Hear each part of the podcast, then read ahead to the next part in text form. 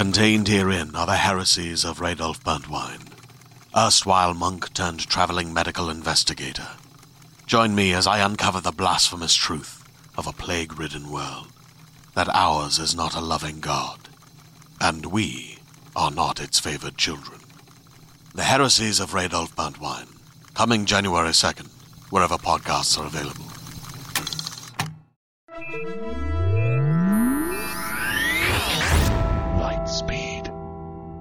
Hello, and welcome to the Lightspeed Magazine Story Podcast. I am your host, Jim Freund.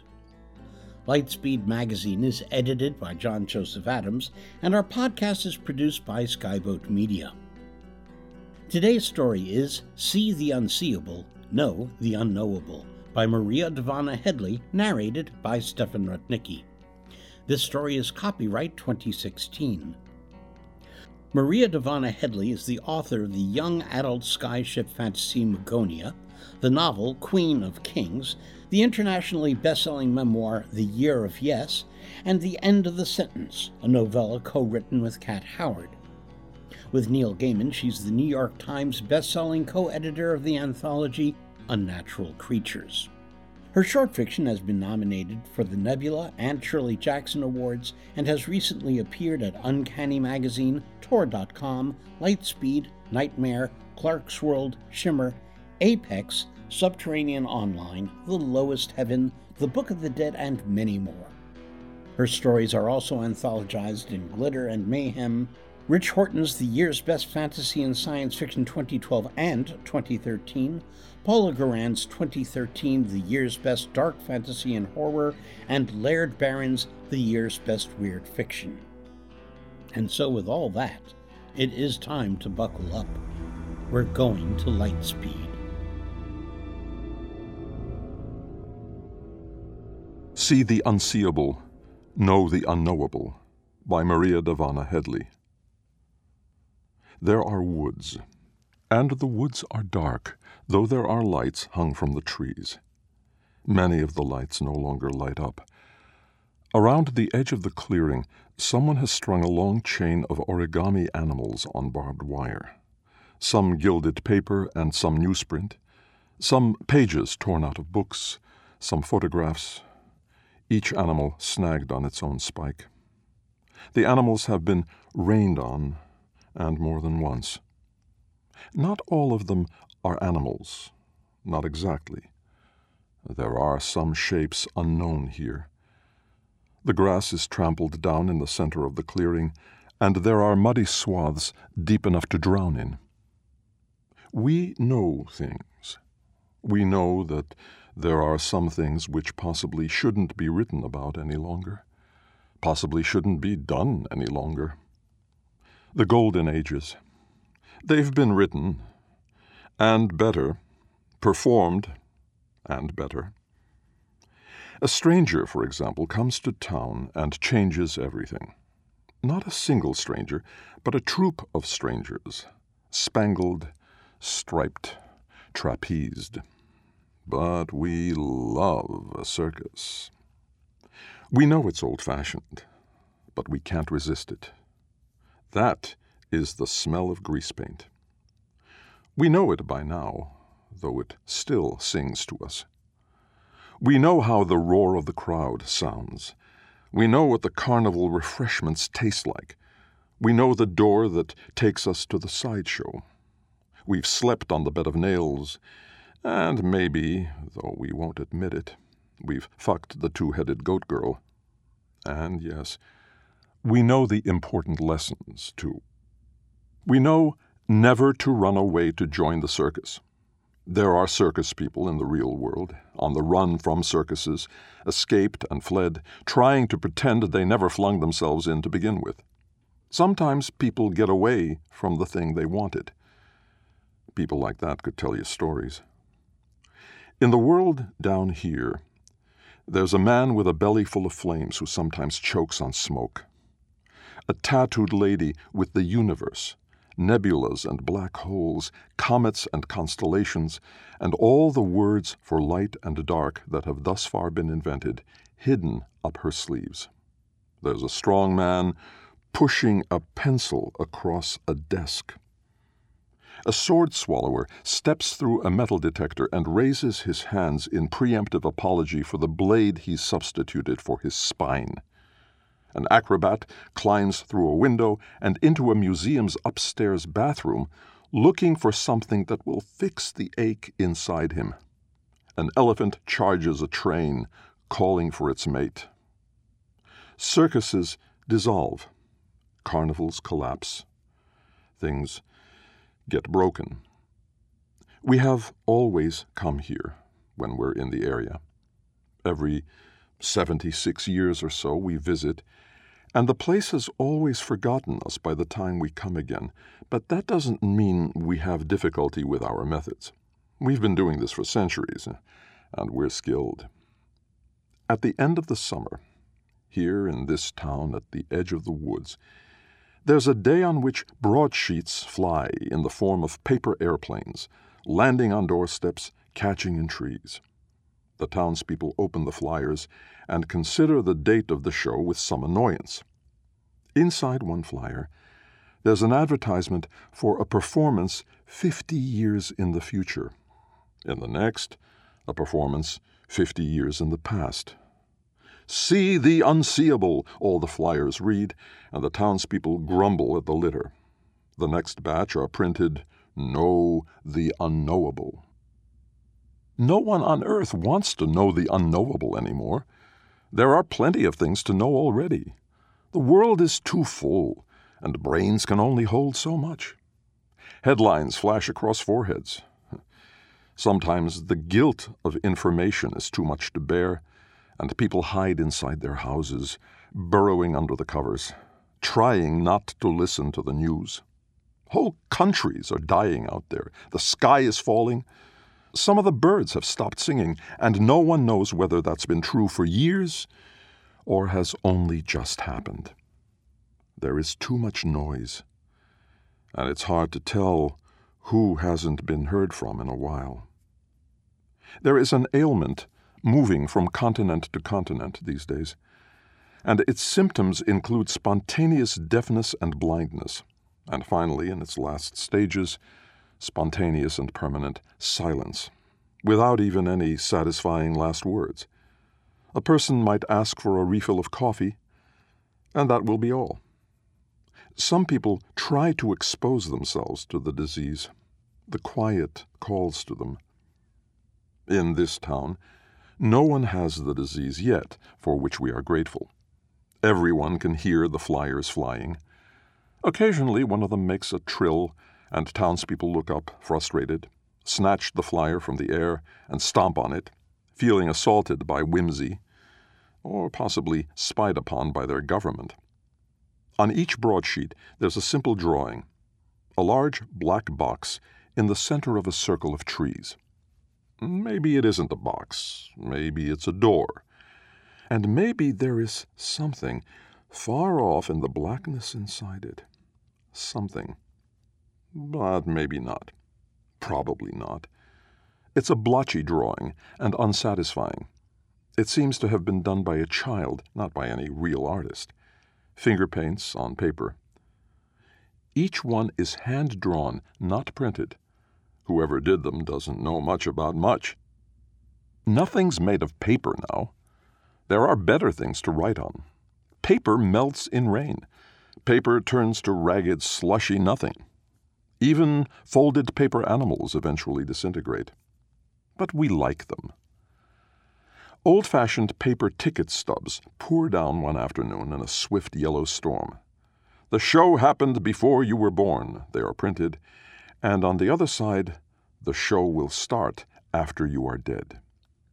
It isn't the children who pick them up. The children are busy, and things like this are beneath them. The town's janitor uses a snowplow to gather the drifts and then to pile them at the edge of town. He sets them on fire with a single quick breath. Then he sits down in some satisfaction and roasts a hot dog. Nothing has come to the town that hasn't always been there. This isn't new. The janitor has seen weather like this before. It always passes. And if it doesn't pass, there's the end of the world to consider. He has a menagerie of tin cans and plenty of ammunition. He has some hounds. One day he suspects he'll need them, but he's lived in proximity to the possible end for long enough that he's used to it. If it gets him, it does. Everyone dies. He keeps he keeps things clean, and that's his job. Clean doesn't always mean things are safe. There might be lights on every corner, and there will still be shadows. There's nothing the janitor can do about that, save setting the town on fire, and even then, light only lasts so long. He's only one person here, cleaning up at the edge of the woods, and he works from nine at night till five in the morning. He'd been doing this job for centuries in this part of the country, which is a notorious part of the country. Everybody knows it is. People live here anyway. There is, as it happens, one stranger in town. The woman moved here recently from a much larger city. She isn't officially a resident, though she's rented a tiny house near the place where the forest starts. She owns a gray cat named Susurrus, remnant of a relationship, and a small roll of money that won't take her far. She left her last place in the middle of the night as the ambulances were coming, and there was no time to pack up more than the cat, who prowls now, joyful but for his bell, stalking the edge of the woods where the songbirds don't sing. The woman has used up the name she had before, and now she doesn't have one. She opens the flyer stuck in her screen door and finds her old name written across it in a filthy blot, as though by a thumb pressed in ink. She crumples up the paper, tears it into tiny pieces, and then buries it in the back garden. But two hours later, she feels the need to dig it up and put it in the oven on broil until it's ashes. She realizes only after she's burnt the broadsheet that she has looked at the drawing underneath her name. When she shuts her eyes that night, she can see the dark, smudgy rectangle at the center of the trees, and she can see something inside it, far off in the black, something moving. The date on her flyer, the only one like this, is neither in the past nor in the future. She opens her eyes and pours herself a drink. It's four in the morning. She pours herself another. It isn't as though she's going to this performance. She'll get drunk instead, and maybe drinking will put her to sleep. Outside the window, she can see that it's started to snow. It's summer, not winter. At last, she goes out in her underwear and discovers that the snow isn't snow, but popcorn. She picks up a kernel. It's cold and flat, muddied. Whoever made it doesn't know much about popcorn. That, or it's been falling a long time. She hears a machine start up, and a moment later, the janitor drives by, pushing the popcorn ahead of him, a rolling wave, a dry tsunami. Strange weather, she ventures, calling out to him from her steps. But if he hears her, he doesn't have a reply. Maybe it isn't strange at all. She doesn't know. She's new to town. She can't tell how people speak to one another here. He hasn't even looked at her, and here she is, standing outdoors the better part of naked. For the past week, since she arrived on foot from the bus station, she's been either naked in her house or wearing the same thing a pair of torn up jeans that don't belong to her, picked up from the floor of the last place and a t shirt covered in black and red blotches, like some kind of accidental Rorschach. In her old life, she would never have gone outside like this. But this is her new life. She puts on the jeans and t shirt, scrapes her hair up into a ponytail, and goes out barefoot into the drifts of popcorn. There are ashes smeared on her face from the burning of the flyer, but she doesn't care about that either. She takes the bottle with her. She can hear her cat's bell, and so she walks toward that, into the trees, where the storm abruptly stops. Now it's dark, and all there is to hear is the sound of the bell cheerfully jingling. Sometimes she wants to give up and let Susurrus catch birds, just to see if they sing as he kills them, if what she hears as singing are actually birds screaming. She wonders if their lack of song is a choice, if they too are tired of the noise. She wonders if birds ever get tired of earth. Her feet on the ground feel suddenly like the cat's paws, and she looks down, strangely certain, expecting to be startled by something unholy. No, she's half drunk, is all, and sleep deprived. There isn't enough sleep lately. She's due a rest. She's here to sleep, and to dream, and to forget, and to be forgotten about. Faint hope, but it's a place near the woods, and that's been her plan. Screen door and little porch. She hasn't even been into the trees yet. Somehow, everything else takes up her time. She's scrubbed the house three times already, trying to wash away the blood that isn't there and never has been. On her knees, she realized what she was doing, and she was bewildered. Her mind had been telling her a story about something that had never happened here. She stood up, yes, and put the scrubbing brush back into the bucket, bucket into the closet, closet locked. All the closets have locks, each one with a key of its own. She has all the keys. She's counted and tested them. There are no extra keys on the ring. The house is tiny, but she has eleven keys, enough that she can wear the ring as a bracelet. She has it on now as she walks deeper into the woods, and the little skeletons are cold against her wrist. The bell isn't as close as it was, and she isn't really looking for the cat anyway. She leans against a tree and drinks from the bottle. She feels bad about the way she used her old name. It's wrung out. She doesn't want it back, even as she's sorry for it.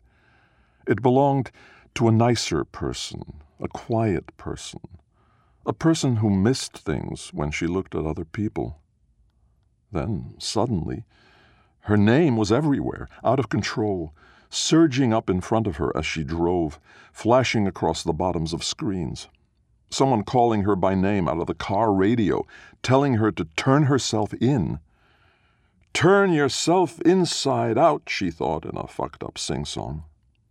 Things had happened, and she'd lived through them. For the past week, she's taken to calling herself a less used name, the one that belonged to her sister before her sister died, falling into a well while in the process of poisoning someone's water. The motives of the dead are often unclear. Wren floated up with the fingers of one hand shoved through the handle of a jug of drain cleaner. Whatever mistake she made to cause herself to fall, the poison was on purpose. The neighbors died, and so did Wren. But Wren was born to die in the dark. It was a miracle she'd made it so long. The second Wren, though, has thus far been a good enough person a week in, and all she's done wrong is steal a can of tomatoes from the store. She considers her credentials. Starting over shortens the list of sins. She's innocent all over again of crimes, of sorrows, of history, of stupidity. The t shirt feels stiff where the blotches are. She needs to steal something reasonable to wear. The only other thing she has is a short green dress not appropriate for anything but the middle of the night and a dance floor. She found it in her purse along with her high heels, leftovers from the last night of her past, sprinting naked from the house, grabbing clothes from the floor as she went. Sometimes she hates earth. She walks deeper into the dark, the jingling far away still. She feels an object touch her face and she slaps it away a bat or bird. It swings back, though, and hits her again, and this time she sees that it isn't alive. It's a paper animal on a string. A bear. She brings it close to her face and looks at it. Nothing to be afraid of. A tiny cut-out grizzly, rearing up on its haunches, hanging from a string. There's a dim light here in this clearing, and she can see other paper creatures, with light bulbs strung between them. The clearing is large. She can see lights on the other side, but only barely. She can tell there's a breeze by the way the lights bounce. There's a paper lion and an elephant made of newsprint striped with old headlines. How long has this been here? The animals are the worse for the wear. She follows the barbed wire around the outer edge, touching each animal in turn. Some of them she doesn't recognize. There's a horse with the body of a snake, and a couple of the animals are nothing more than crumpled balls of pointed folds, carefully done, but nothing she's seen before. There's something made of an old photograph, folded and sliced into long arms, many of them, and jaws. She can't quite see what the photograph was, but it seems to be a family portrait, the kind you'd get at a shopping mall. There are grins in it, and the unmistakable alligator emblem of a polo shirt.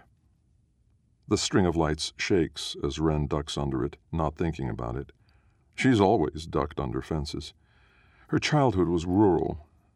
There's nothing here no beehives, no barbed wire to keep the bears out. She still has her bottle. She has another drink. The cat mews from somewhere quite close, and she looks around. Come on, she says. Come here. But the cat refuses. It's on the other side of the wire. She can see the animals moving where the cat bats at them. There's a strange noise then, and a bright light goes on from somewhere high above her. A helicopter, and here she is in the open. This is a mistake made by her old self. The first Wren would never have made this kind of error. There's no place on earth a person can be invisible forever. Not anymore. Maybe there never has been. It's only been a week but a week is long enough for her face to be everywhere, projected onto buildings, blinking on in the middle of phone calls. She crouches lower to the ground, her knees nearly touching the mud, and keeps her head down. She closes her eyes, wondering if it will be guns or ropes. She clenches the bottle in her hand in case they come down beside her and she has a chance. There is no chance with a chance like that. At least she'll fight. But there are no sounds of helicopter blades. There are no sounds at all, beyond those of the cat hitting the paper animals with his paws and chirruping when they return to him. There is a feeling, a vibration, a hum, a whir. And she opens her eyes, blinded by the light around her. Light and movement Something's spinning, and she's at the center of it. Something's rising, and she's part of it. The cat hisses and spits outside the circle of light, and Wren lurches to her feet, feeling the sky shifting above her. She hears a clicking, looks up and sees dark things against the brightness, but that is all. There's nothing certain up there, nothing but sparks and flickers. The clearing is entirely bathed in white, but outside it there's night on all sides. She spins slowly, trying to see, but there's nothing to be seen. We are the ones above her. We know better than to be visible. Not at this point. There's a huffing sound, and a shrill whirring, metallic. There's a sound like something stretching, another like the pages of an encyclopedia being ruffled. There's a sound like something landing from a height and trying to be quiet.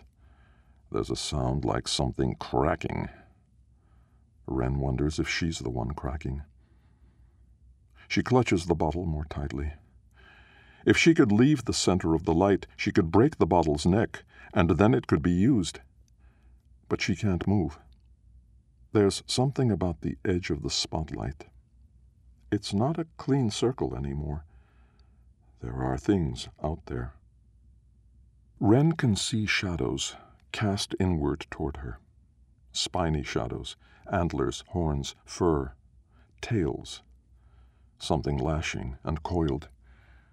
She hears her cat again, yowling, and she clucks for him to come to her. Susurrus bolts out of the dark, running, fur on end, ears flattened. The shadows move nearer. One of them leaps over another. Something rears up on its hind legs, and another something rolls and begins to unfold. The shadows are growing larger. We have our ways of testing, our ways of seeing if someone is ready. The circle is smaller now. There are things coming closer to her. The cat hoops its back and howls, and Wren catches the faint echo of tinny piano. She can smell burning popcorn. She can hear a crowd, but the crowd isn't even whispering. They're just breathing in, breathing out, as something tumbles down to her, shining, twisting, a metal bar suspended on thin chains. In the space between the chains, in the rectangle outlined by the bar and the links, is darkness. She tries to look through it to the other side of the circle, but there's nothing. Now it's on the ground just before her, the bar nearly under her bare toes. She can hear the string of lights creaking. She can hear something growling. Oh, she is tired of Earth. Oh, she is tired of the things outside the light the way they are always circling. This has not been an easy ever after, not since the beginning, and not since last week. Her life has always been larger in the rear view than it appears. There have always been terrible things in the blind spots. When she turns her head, she sees eyes flashing in the dark, but nothing else. There's a heavy sigh from the silence Somewhere far away there's a brass band, but it sounds like music from a television set. Wrong slightly, missing notes. Her cat is wrapped around her ankles, tightly curled, hissing. She shivers and laces her fingers through the chains to steady herself. She can smell her own skin now, the blood on her shirt, the way her hair reeks of cigarettes, and she can smell pipe smoke, too, and something brighter and stranger. A shadow stretches from the edge of the remaining light, extending itself elegantly over her foot.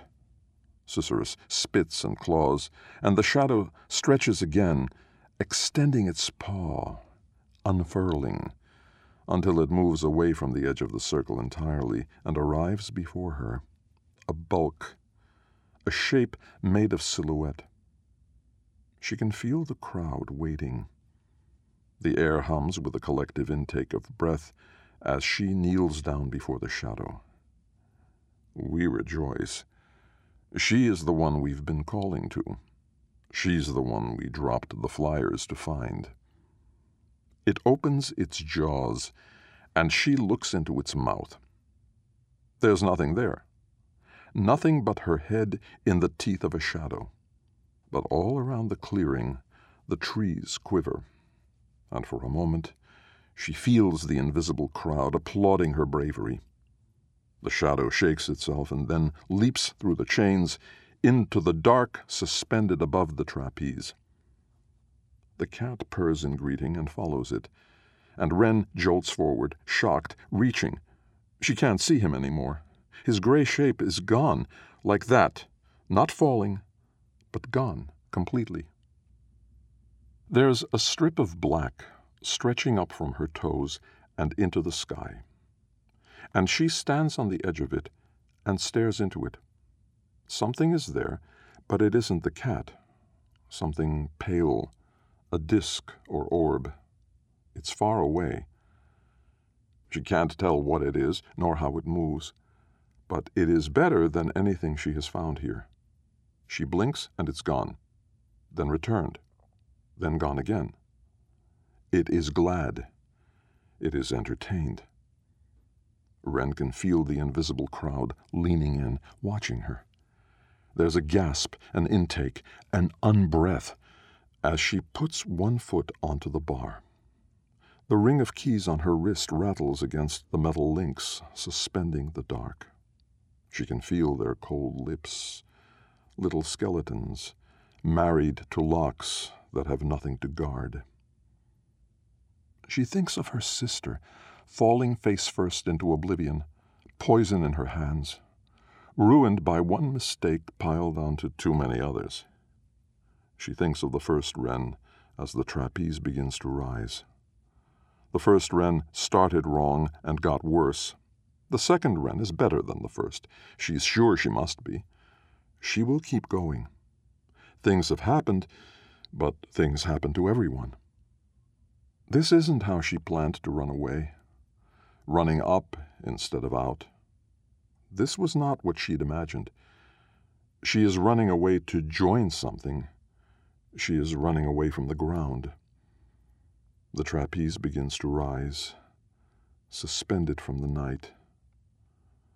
The town now is visible below her, like something carved out of salt, the buildings covered in pale drifts of popcorn and ticket stubs, our circus flyers in the wind drifting down like provisions over a war zone. The pianos faint, playing from the trees and the earth, from the mud, and the shadow animals circle the clearing, doing their tricks in darkness. The second wren stretches her toes on the trapeze and extends a foot into the air. She arches her spine and leans back, looking at the earth from upside down. She can see the snowplow driven by the janitor pushing another load of ticket stubs out of the streets and into the fire. She's not frightened. No, not any more, though she's spent her life feeling frightened. She is glad. She is entertained. Wren clasps the chains hard in her hands and dangles in the splits, upside down under the sky. She points her toes and the trapeze spins as she dances in space, a woman hanging in thin air. We know that everyone loves a circus, the smell of the grease paint. We know the recipe. The rows of tickets printed in a small machine we purchased at auction. The two headed goat girl and the tattooed lady, the fire swallower, all persons we found lost and bewildered, persons looking up persons who'd grown exhausted of earth. We know that no one can resist popcorn, so we pop it here. They used to come from miles around, baited by the show, tickets clutched in grubby fists. Families and single men looking for the carnival strippers. Women used to arrive in groups, holding hands in the dark, fearful, but ready. Grandfathers with their grandchildren. There are fewer now than there were. We are not a stranger coming to town. We were up here before the town was here. The second wren is on the trapeze. Her clothing turns to a tutu and a glittering cape. All around her are hoops and balls made of fire, and through them the shadows put on a show. We've been bringing new performers into our circus for a century. Sometimes one doesn't work out. We lower the trapeze and leave those on the ground in the center of a clearing that once glowed white with our tent lights. Sometimes they stagger back to town, trying to tell the rest of the people about what they saw when they went into the sky. Did you die? People ask them. And they say they did, or that they saw something they can't explain. It doesn't matter which. Dying and returning to life never make most people believe in anything more than their own private glories. One can drop into a well, or rise into the light. It's always the same. We make sure of that. White glow, a tunnel, a levitation, the sound of our piano and our popcorn machine, the barkers around the edge of the world. We bring performers up, and we treat them well, better than they'd be treated on the ground. All of them are on the run from something. All of them are lost and lonely. On the trapeze, Wren remembers everything that's ever happened. A shining rush of color and touch, warbling birds and dishwashers, a whisper of someone in a movie theater, the sound of an arrow leaving a bow and piercing an apple, a balloon popping. Susurrus leaps out of the dark as she rises into her arms, and the cat, we have always enjoyed cats, comes with our new performer into the hold of our ship. We're not looking for the things people think we are. We're searching for echoes, for light that has traveled a century, the pale ripplings of Charlie Chaplin bouncing out and up to us, the songs we heard when we were tiny things traveling between far flung destinations.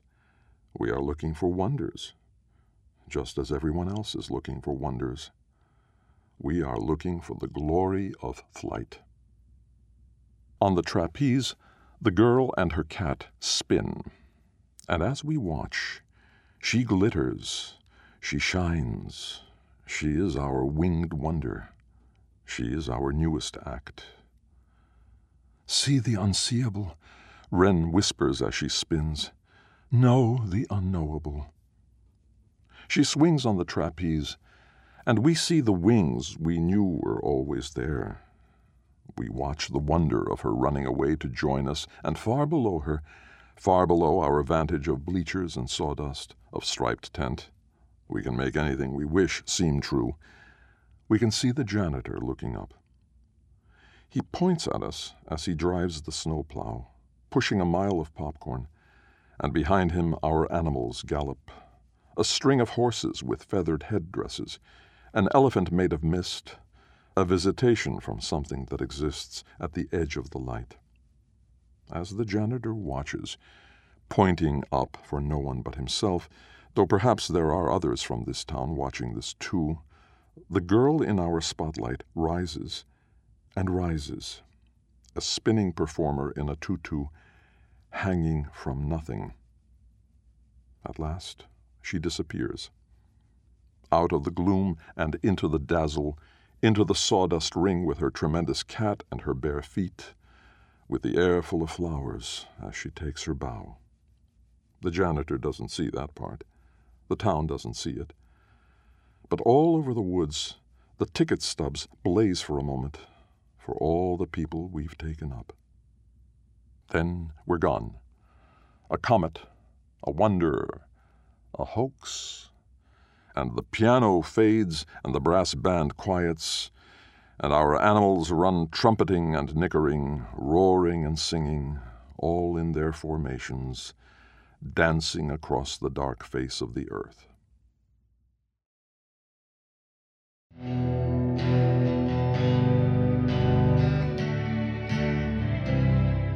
Welcome back. You've been listening to Stefan Rudnicki reading See the Unseeable, Know the Unknowable by Maria Dahvana Headley. We hope you enjoyed it. If so, please help spread the word by leaving a review or rating at iTunes or the social media venue of your choice. Our editor is John Joseph Adams. If you are not already a subscriber to our Hugo Award winning magazine, check out our many options at lightspeedmagazine.com slash subscribe. This month's issue is sponsored by our good friends at Tor Books. Skyboat Media, the most respected independent audio production team on the West Coast, produces the stories for this podcast. They are headed by the Audie and Grammy Award winning narrators Stefan Rudnicki and Gabrielle de Cuir. Be sure to check out their website at skyboatmedia.com. Music and sound logos are composed and performed by Jack Kincaid. Post production for Lightspeed is in association with yours truly. This podcast is copyright 2016 by Lightspeed Magazine. Thanks for listening. That's all for now. See you on the Bitstream. I'm Jim Freund wishing you cheers from all of us at Lightspeed.